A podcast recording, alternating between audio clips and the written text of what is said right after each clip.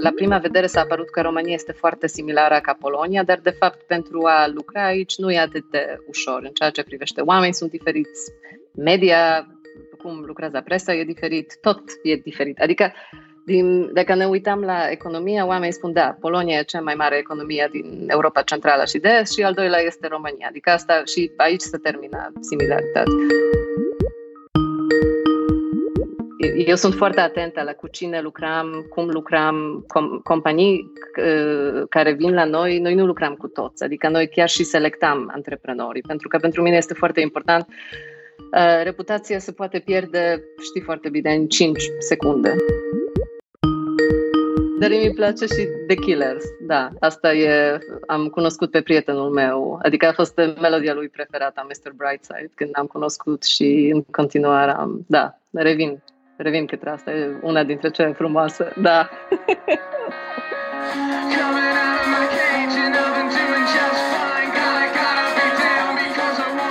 Ziua bună tuturor! Numele meu este Ionuț Ancuțescu și sunt jurnalist New Money. Invitata episodului cu numărul 30 din seria Podcast de criză este Suzana Curec, proprietara Cornerstone Communications, agenție care vinde servicii de relații cu investitorii și sfătuiește companiile antreprenoriale locale despre cum să atragă bani de pe bursă. Agenția, de departe cea mai mare pe acest segment, este de fapt unul dintre câștigătorii euforiei pe care o trăiește piața de capital românească în materie de listări și emisiuni de obligațiuni. Pentru a avea o imagine mai concretă, agenția a încheiat anul trecut cu venituri de aproape 200.000 de euro, având o rată a profitabilității de 70%. Suzana a lucrat anterior pentru Bursa de Valori București. Bună, Suzana! Mulțumesc că ai acceptat invitația să vorbim.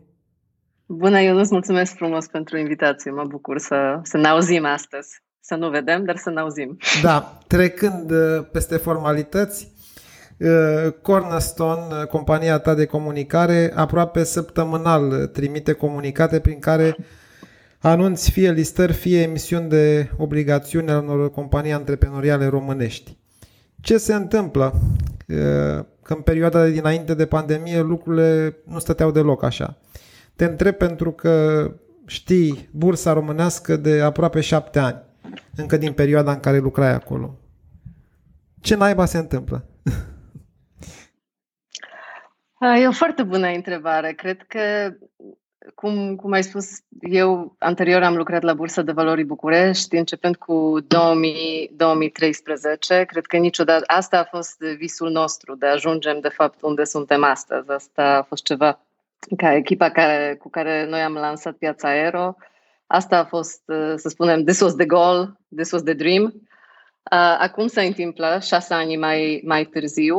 Uh, eu, noi am primul, prima companie, de fapt, care a schimbat piața și care a, a dat restart la piața aero a fost uh, Norofert, compania pe care am făcut plasament privat în, uh, în uh, cum știi foarte bine, în iulie 2019, atunci aproape 2 ani.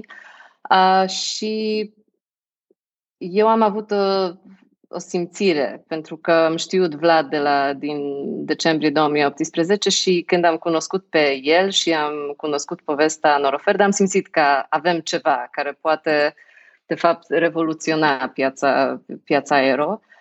Ce a făcut Norofert a fost primul plasament privat unde au participat investitorii de retail. Pentru că chiar dacă piața euro s-a listat în aprilie 2015, fiecare dintre listari, adică fiecare a fost, cred că, patru, atunci nu a fost destul de mult, dar, dar listarii care s-au întâmplat a fost doar cu investitorii strategici. Și de ce a fost așa? Pentru că chiar și intermediarii nu au crezut foarte mult în potențialul pieței. Când eu am fost la bursa de valori și am avut discuții cu antreprenorii, uh, intermediarii, cu investitorii. Uh, problema a fost pusă că nu există interes, e prea risky, nu, nu avem investitori pentru a investi în așa ceva, companii care, nu, care sunt nereglementate.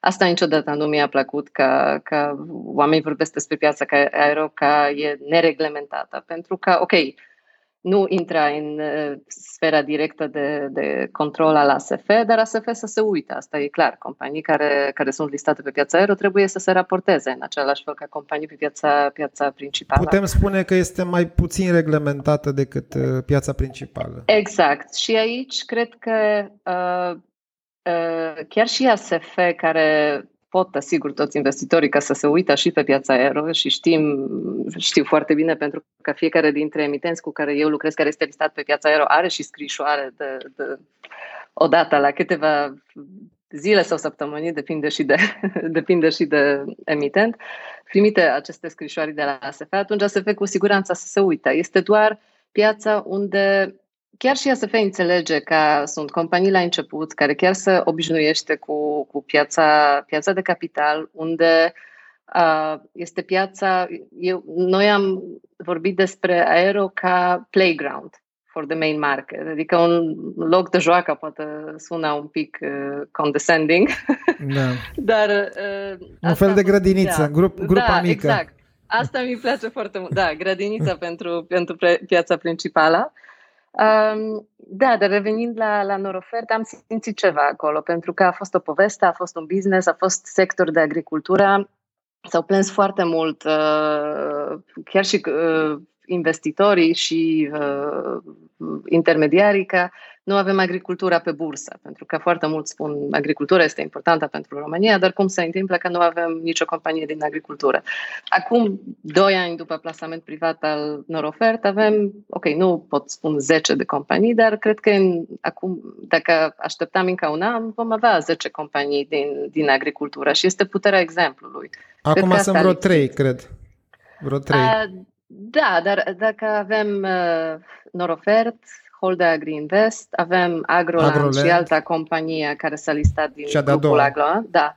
da. Dar a fost și discuții despre, cred că grupul Șerban vor să se listeze, a fost uh, anunțul. Știu că sunt, există companii din agricultură care vor să se emite obligațiuni și de obicei asta a fost teoria care eu am avut uh, chiar și din 2015, sincer, ca totul vorbim despre puterea exemplului și dacă din fiecare sector vine o companie, competitorii, partenerii vor să se uite ce este piața de capital, de ce s-au listat, ce se întâmplă. Și acum, uh, acum nu glumesc, dar în fiecare săptămână mă sună companii. Nu știu de unde au numărul meu de telefon, de foarte multe cazuri sunt chestii de gen, da, am numărul tău de, de la cineva, vreau să vorbesc, vreau să mă listez businessul meu pe bursă. Și am spus, okay. e, e foarte simplu. Uh, tu trimis comunicate la zeci, sute de jurnaliști. Numărul tău e trecut acolo, așa că e ușor de da, dar eu sunt destul, adică, știi, nu sunt persoană destul de, adică nu ies în fiecare săptămână la o emisiune, nu vorbesc despre asta, sunt destul în spate, adică asta mi-a, mi-a plăcut, din același motiv am mers pe consultantă, nu am mers să fie da. un CEO undeva. Păi pentru cei care nu știu numărul, poți să-l spui acum încă o dată. Glumesc. nu, nu, lăsam, lăsam pe e-mail, vă rog frumos. Da. Ai adus aminte de Norofert Aproape 2 ani, ă, până în martie 2021, chiar ai fost membru în Consiliul de Administrație al companiei. De ce te-ai despărțit de ei? Ce s-a întâmplat? Este o poveste destul de lungă, dar am Uh, știu că tu vorbești și despre eșecuri în, da. uh, în emisiunea ta și uh, da, m-am pregătit, am auzit, am răspunsuri pregătite. Uh, nu cred că a fost eșecul, cred că a fost înțelegerea bună dintre Vlad Popescu și, și mine. În continuare, suntem prieteni, vorbim, uh, lucrăm în continuare, dar m-am simțit că este un anumit conflict de interes la nivel personal să fiu în Consiliul de Administrație, adică să, să fiu un reprezentant al investitorilor, pentru că asta simți că fiecare membru al Consiliului de Administrație are, trebuie să reprezinte pe, pe investitori. Asta e simțirea mea și asta e responsabilitatea. În situația care s-a întâmplat în moment de față, a fost niște probleme de audit. Um, am spus clar, nu mai pot stau pe Consiliul de Administrație și te ajut să lucram prin această criză care, care s-a întâmplat și am avut o înțelegere că da, este momentul în care uh, el a căutat pe altcineva pentru Consiliul de Administrație, a căutat pe o altă persoană cu alte uh, skill-uri, să spunem așa. Și da, ne-am despărțit, să spunem așa, dar... Pentru cei care nu știu, uh, a avut niște probleme de raportare, nu? Corect.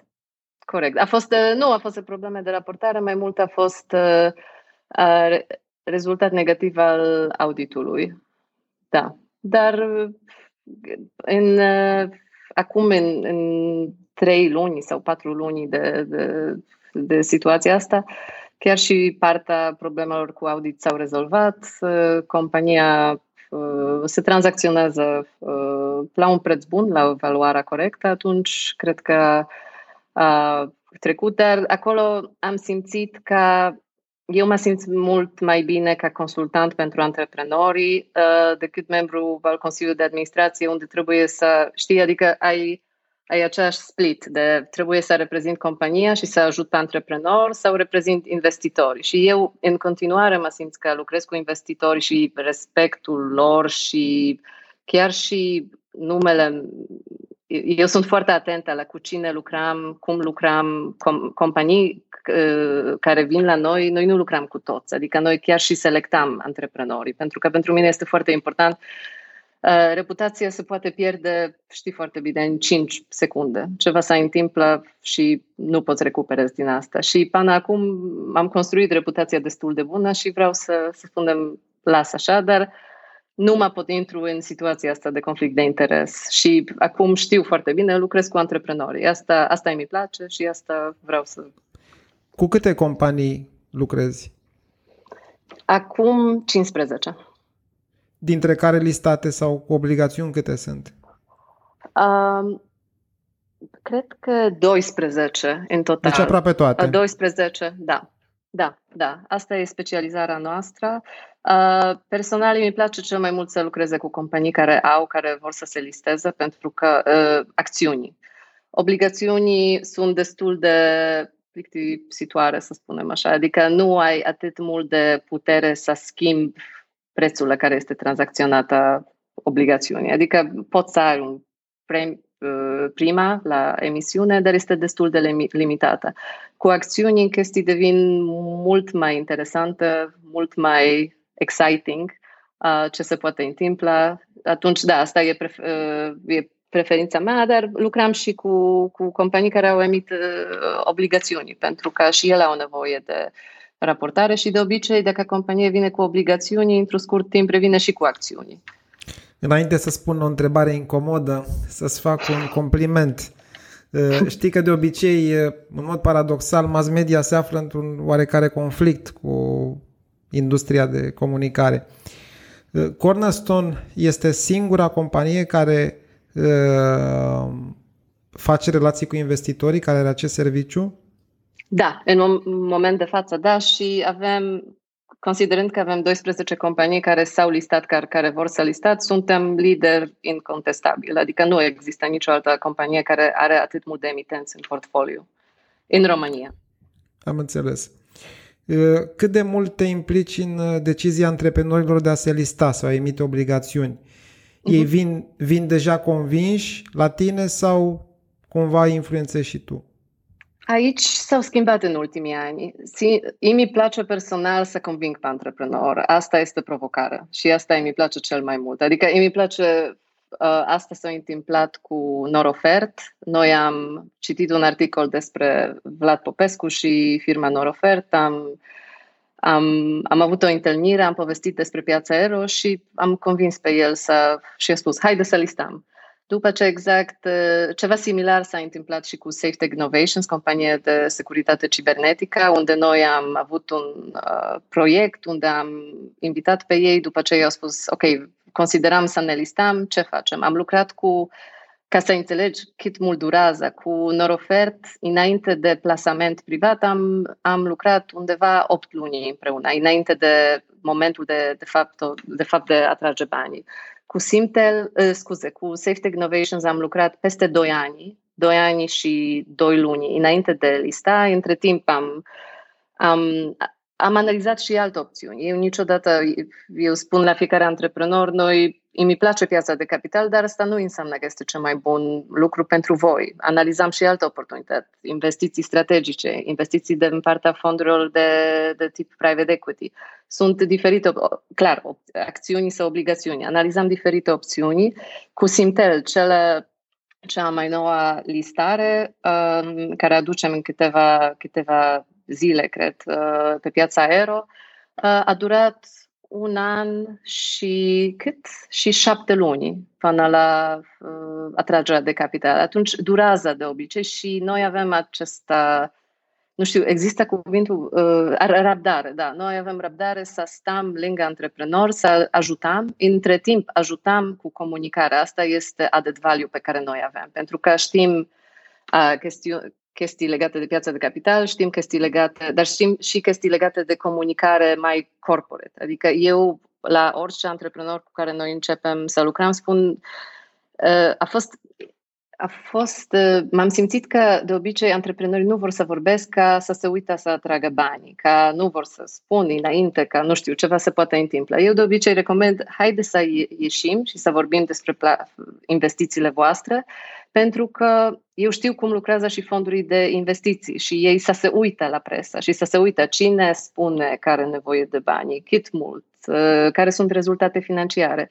Și asta la fiecare dintre companii despre care am vorbit și chiar și alți clienți cu cine noi lucram, asta s-a întâmplat. În momentul în care ei încep să vorbesc despre planurile lor de finanțare, vin și banii după ei, pentru că nu există atât de mult povești antreprenoriale în România. Știi că Uh, nu știu, că investi- chiar și fonduri de investiții pot spun, da, asta nu mă interesează, asta nu selectează, nu știu, 1% din toate companii. Nu există atât de mult companii antreprenoriale, în primul rând, în România, ca ei să pot au atât mult de uh, atât mult de, nu știu, ales. De, exact, da. de ales.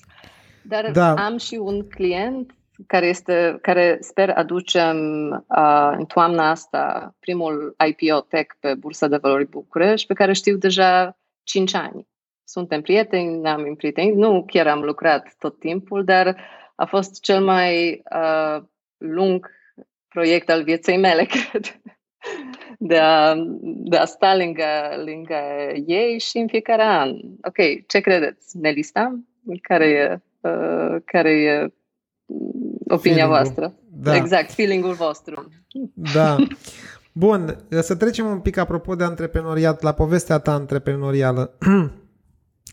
Cum ai trecut de la bursă la propria companie? Care a fost, nu știu, declicul, resortul? Uh-huh. În cazul meu, eu niciodată nu am crezut că vom fi, va, vom fi un antreprenor toată viața mea am crezut, da, sunt făcută pentru companii, pentru structuri foarte bine organizată, îmi place să am un șef, îmi place să am o echipă.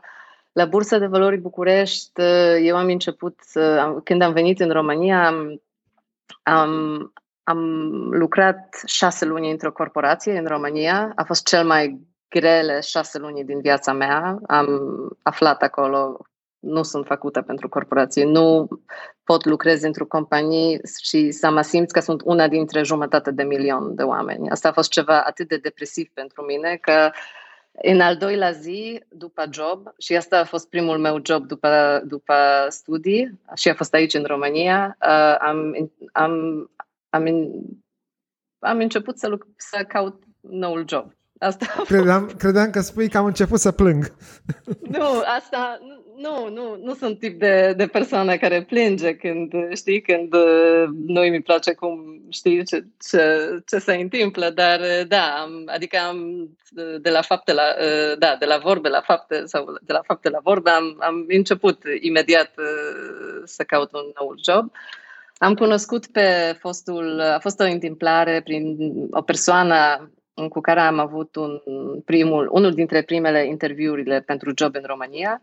Am cunoscut fostul CEO-ul Bursei de Valori, care a fost polonez, uh, dar noi nu ne-am cunoscut înainte. Am, uh, am avut un interviu pentru post la bursă, am început ca asistentă, după ce am avut poziție, am fost avansată la specialist în relația cu investitorii și PR.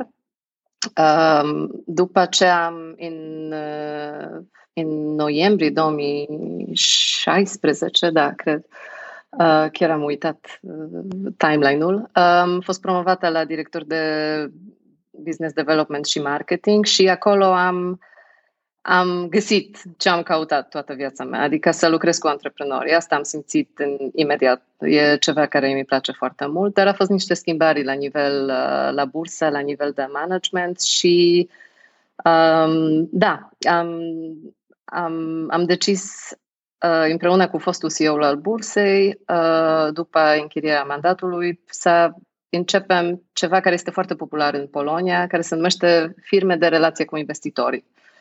Um, și care, de fapt, da, se ocupă exact de ce ne ocupam astăzi noi, adică fac comunicare pentru companii listate la bursă. A fost ceva total nou pentru piața din România. Cineva și a fost în, ideea a venit la sfârșitul anul 2017, oficial am început în ianuarie 2018. Cineva mi-a spus că vom moare de foame dacă vreau să fac bani în piața de capital din România.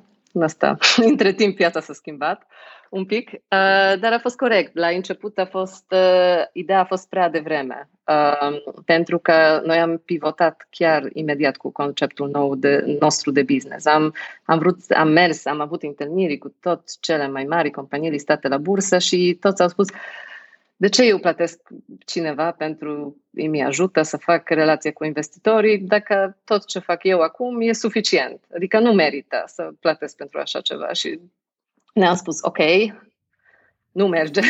Ok, ok, dar murim de foame.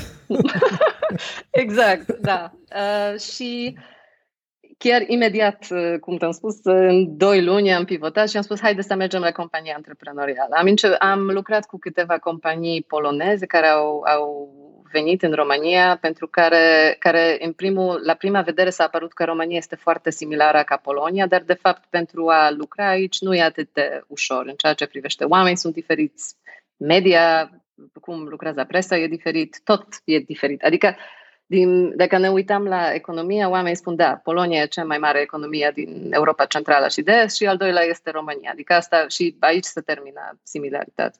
Și noi am început să lucrăm cu companii ă, din Polonia care au venit aici, dar nu m-am simțit că asta a fost uh, the goal, să spunem. Uh, și totul s-a schimbat când în, uh, am lucrat cu câteva fonduri de investiții și am cunoscut mai mult de antreprenori prin evenimente care am organizat împreună cu ei. Uh, și asta este. Uh, și în decembrie 2018 am cunoscut uh, pe Vlad Popescu de la Norofert. Am convins pe el să se listeze și din moment în față totul s-a început să schimbat. Am, am avut mai mult clienți după ce au am început să lucrăm și cu aproape imediat cu Holda Agri Invest uh, pe partea de, de, de listare. Între timp uh, au venit și alți clienți. Uh, acum avem 15 și da, asta e povestea mea antreprenorială. Între timp am uh, fostul CEO la bursei cu care am fost în business, s-au retras din uh, compania anul trecut, am cumpărat toate acțiunile. Începând de anul trecut, businessul este 100% al meu Uh, da, am schimbat un pic strategia. Eu, adică nu cred în cantitate, cred în calitate. Cum tu ai spus la, la începutul, ce se întâmplă în piața de capital, eu nu cred că fiecare business este listabil și trebuie să da, se listeze. Eu, eu cred, cred că nu și-a ales un moment bun de ieșire pentru că anul trecut uh, n-ai avut niște cifre, ai avut niște cifre deloc, uh, cum să spun, modeste. Uh, ai avut venituri de aproape 200.000 de euro ceea ce nu este neapărat o mega performanță privind termeni absoluți, însă profitabilitatea este foarte ridicată, 70%. Uh-huh. Corect. Asta e, cred că, normal pentru servi- companii care livrează servicii, adică se bazează în totalitate pe know-how al oamenilor, pentru că noi nu producăm nimic, nu facem nimic efectiv. Adică, și da, asta mi se pare normal și companii de, de, care livrează servicii care nu au destul, profitabilitate la același nivel, mi se pare ceva. Da. Anul ăsta, având în vedere că sunt atât de multe mm, listări noi, Crezi că vei crește substanțial față de 2020? Mă refer ca venituri. Uh-huh. Cred că da, cred că ajungem peste un milion de lei cu siguranță, dar nu este target în sine, adică eu nu mă uit la asta și cum te-am spus, acum nu vreau să am mai mulți clienți, uh, vreau să mă concentrez pe, cred că 15 este maxim pe care vreau să am și vreau să lucrez cu companii bune. Asta e ideea. Uh, este firma al mea, adică nu am niște ambiții, știi, de a livra, de a to prove to somebody capot. Adică cred că asta am deja, deja făcut atunci, da. Am înțeles. Bun, înainte de a trece la un chestionar foarte haios, care o să te amuze, uh, mai vreau să te întreb ceva legat de, de bursă. Sunt din ce în ce mai multe voci care spun că mai devreme sau mai târziu una sau mai multe companii listate, listate cu acțiuni sau cu obligațiuni o să o dea în bară la un moment uh-huh. dat. Ești pregătită pentru momentul ăla? Este posibil să fie descurajați investitorii sau nu știu. Deci nu mă refer de o prăbușire, ci unu, două, uh-huh. una, două companii care să dezamăgească cumva. Cu siguranță asta va se întâmpla și asta s-a întâmplat la, la bursa din Polonia. Acum nu știu statistici foarte bine și poate grese, că fac greșesc. o greșeală, dar da, greșesc, greșesc. Dar odată am citit undeva în presa poloneză că pe, pe piața de obligațiuni, unde au fost emise obligațiuni a IMM-urilor, cred că undeva la 20 de companii în anul 2019 nu au avut capacitate de a răsplăti obligațiunii la maturitate. Atunci 20%. A fost, adică a fost o cifră care m-a surprins, sincer. Nu am așteptat așa ceva de la, de la bursa, în special de la bursa poloneză. Atunci, cred că cu siguranță se vor întâmpla și în România. Motivul pentru care nu s-au întâmplat până acum este, în primul rând, dacă ne uităm la piața de obligațiuni, prime obligațiuni încă nu au ajuns la ma- maturitate. Atunci, dacă ne uităm la, la cel mai mare boom pe obligațiuni, a fost undeva 2019-2020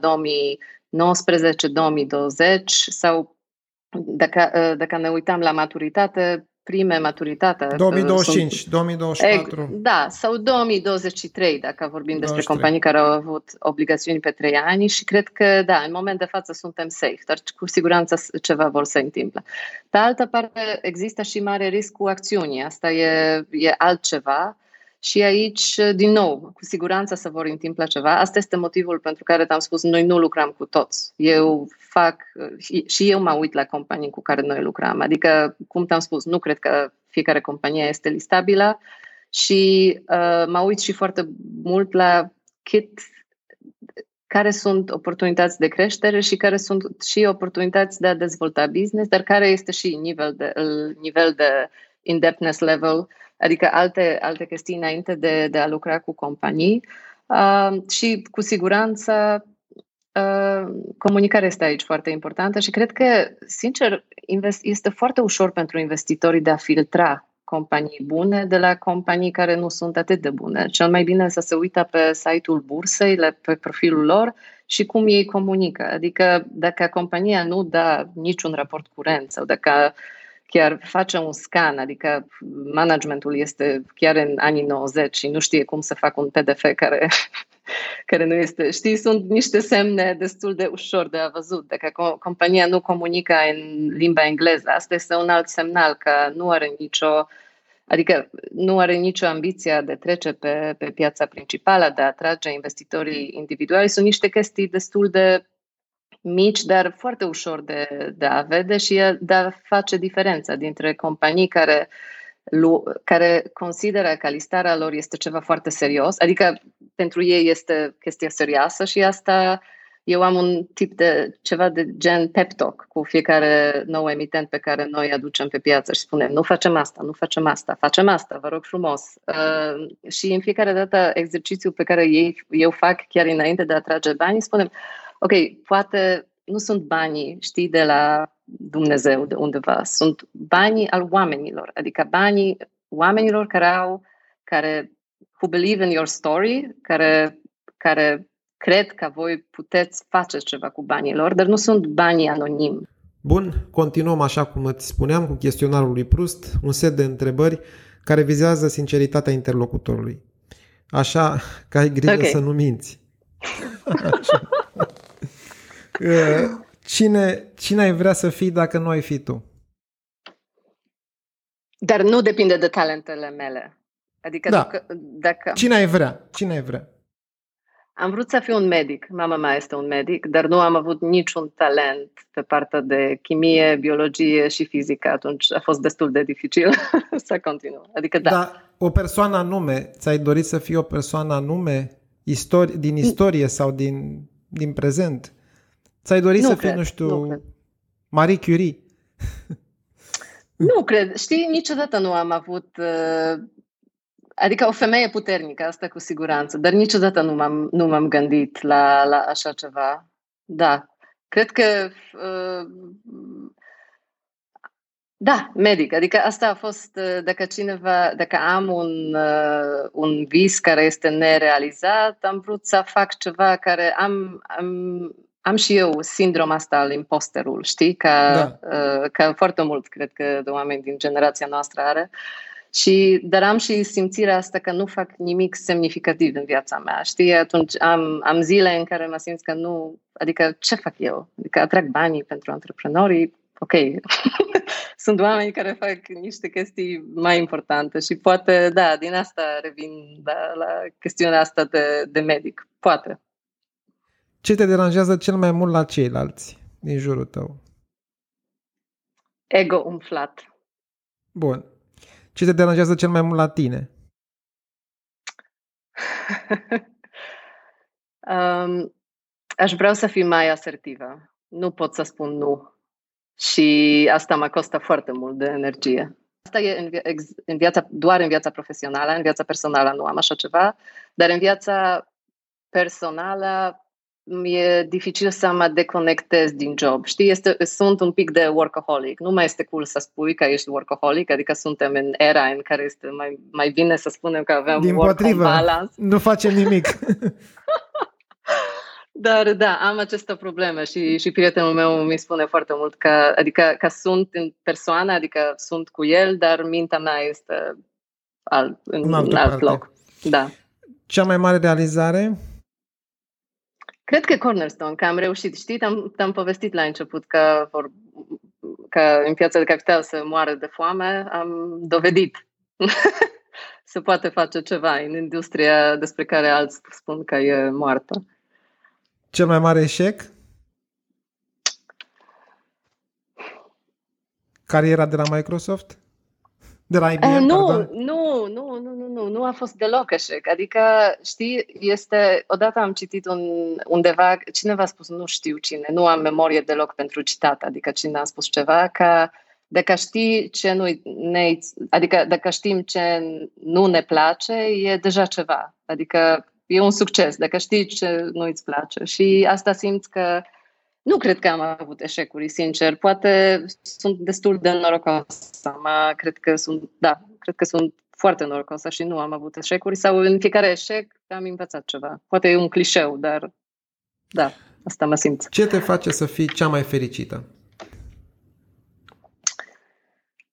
Weekenduri când nu răspund la telefon, la niciun mesaj, mă deconectez. Sunt uh, foarte mulți oameni cred că sunt, int, uh, da, eu sunt de fapt introvertă, asta e adevărat. Nu foarte mult.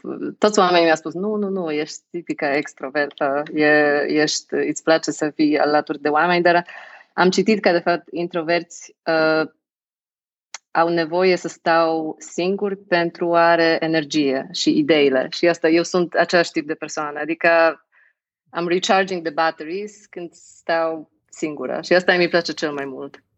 Să vezi... Uh, în weekend. În weekend. Mutând, mutând, mutând, mutând discuția într-un plan personal. Să vezi cum o să fie când o să ai un copil. da, din de acest... același motiv. Încă nu am. da. Bun, ce te face cel mai nefericită? În oglindă când nu poți să te încarci cu energie, nu? Când nu poți să te izolezi de oameni. Am răspuns eu, adică. Small talk. Nu, small, small talk. talk. Small talk, adică... E cea mai neproductivă chestie din viața mea. Nu înțeleg scopul. Da. Adică... În, în română este un verb a trâncăni. A trâncăni. Nu am auzit. Da, trâncăneală. Adică să vorbești chestii irelevante, fără importanță. Da. Da, asta mă, nu pot. Adică nu tolerez și da, e ceva foarte da. dificil da. pentru mine. Uh, bun. Care este filmul tău preferat? Am, când am avut 20 de ani, cel mai preferat filmul meu a fost The Reader cu Kate Winslet. Nu știu, e filmul, cred că, din 2008. Acum, nu cred că am. Mi place mai mult serial, adică m-am, m-am reorientat. Cred că e, ai relație mai bună cu caracter și acum cel mai preferat serial din uh, anul trecut, din pandemie, a fost Anortodox pe Netflix. Excelent, recomand. Bun. Cartea preferată? A fost cadou nostru pentru clienții și partenerii noștri, Factfulness. Cartea de, de... Cred că și tu ai... Și eu am primit-o, dar n-am citit-o, recunosc. A, da? Da. Atunci, e cartea mea preferată. Eu sunt destul de logică. Este cartea despre cifre. De ce lumea arată mult mai bine decât uh, e prezentată? Adică uh, cum trebuie să citim datele, cum trebuie să, să ne uităm la uh, da, la, la lumea în jurul nostru. mi-a plăcut foarte mult. Este ceva foarte bun. Cred că și pentru oameni care lucrează în industria de comunicare, știi, de se bazeze pe, pe cifre, pe faptele, pe... Da, și asta a fost cartea mea preferată. Nu e destul de interesantă. Adică este, în principiu este despre statistică. Cineva mi-a spus că cartea ta preferată este despre statistică și am spus da. Mi cer scuze. Nu, nu promit, nu promit că o citesc, dar parcă un pic mi-ai crescut interesul. Și, și am și altă carte, scuze, în viața personală. Um, ar, dar am uitat. A fost, uh, a fost uh, uh, Stuffocation. Am citit odată în vacanță. A fost uh, carte despre uh, consumerism și de ce avem prea multe adică de ce noi cumpărăm și Uh, de fapt, a fost. Uh, m-am schimbat viața un pic după, după citire. Adică am aruncat niște chestii, am spus nu mai cumpăr, nu mai. Uh, nu avem nevoie. Și a fost adevărat. Adică a fost o carte care s-a uitat și de ce, de ce cumpăram, de ce, de fapt, în anii, cred că a fost 50 după World War II, adică câteva uh, ani după, um, industria de advertising s-a creat și a, a pus impuls pe oameni să cumpără chestii. Și mi s-a părut fascinant. Ceva recomand la orice, orice persoană. Interesant. Bun, și ultima întrebare, muzica preferată? Ah, dificil, asta e de obicei. Adică spune foarte mult despre caracterul, nu? Când uh, spune ar fi bine totul. să spun ceva, da, da, despre rock sau păi, ceva. Nu, nu, poți să spui, uh, poți să uh, spui Chopin, ca să fie nu. un conațional, un conațional de tău. Exact. nu, cred că um, nu cred că am muzica preferată. Eu de obicei, eu sunt persoana care să se uită în fiecare dimineață la radio, adică ascult Rock FM în fiecare dimineață. Asta e radio meu preferat în România, pe drum la, la, la job, dar nu, nu aș spune că rock e cel mai preferat. Nu, mă aud pe tot, adică depinde de momente, de oameni, de situații. Eu, eu știi cum nu sunt o persoană care colectează, adică niciodată nu am fost destul de nostalgică. Nu am, adică obiecte lângă mine, dar am o relație bună cu memorii, cu momente, adică cu muzică, adică mă aduce în anumite momente și nu, nu e important ce fel de muzică a fost, adică e mai, mult, mai importantă memorie care asociez cu da. anumită... Totuși, da. nu știu, ultima melodie pe care ai ascultat-o cu plăcere. Ce-ți vine în minte? Nu înseamnă că este preferată.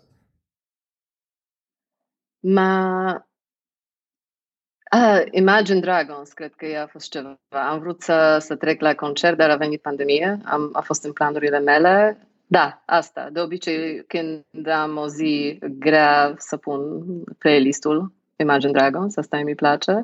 E ceva, știi, la, la rockul asta nou pentru generația noastră. Uh, dar mi place și The Killers, da, asta e, am cunoscut pe prietenul meu, adică a fost melodia lui preferată, Mr. Brightside, când am cunoscut și în continuare am, da, revin, revin către asta, e Super. una dintre cele frumoase, da. Gata, asta vreau ceva concret. Mulțumesc mult, asta a fost. Mulțumesc frumos, Ionuț.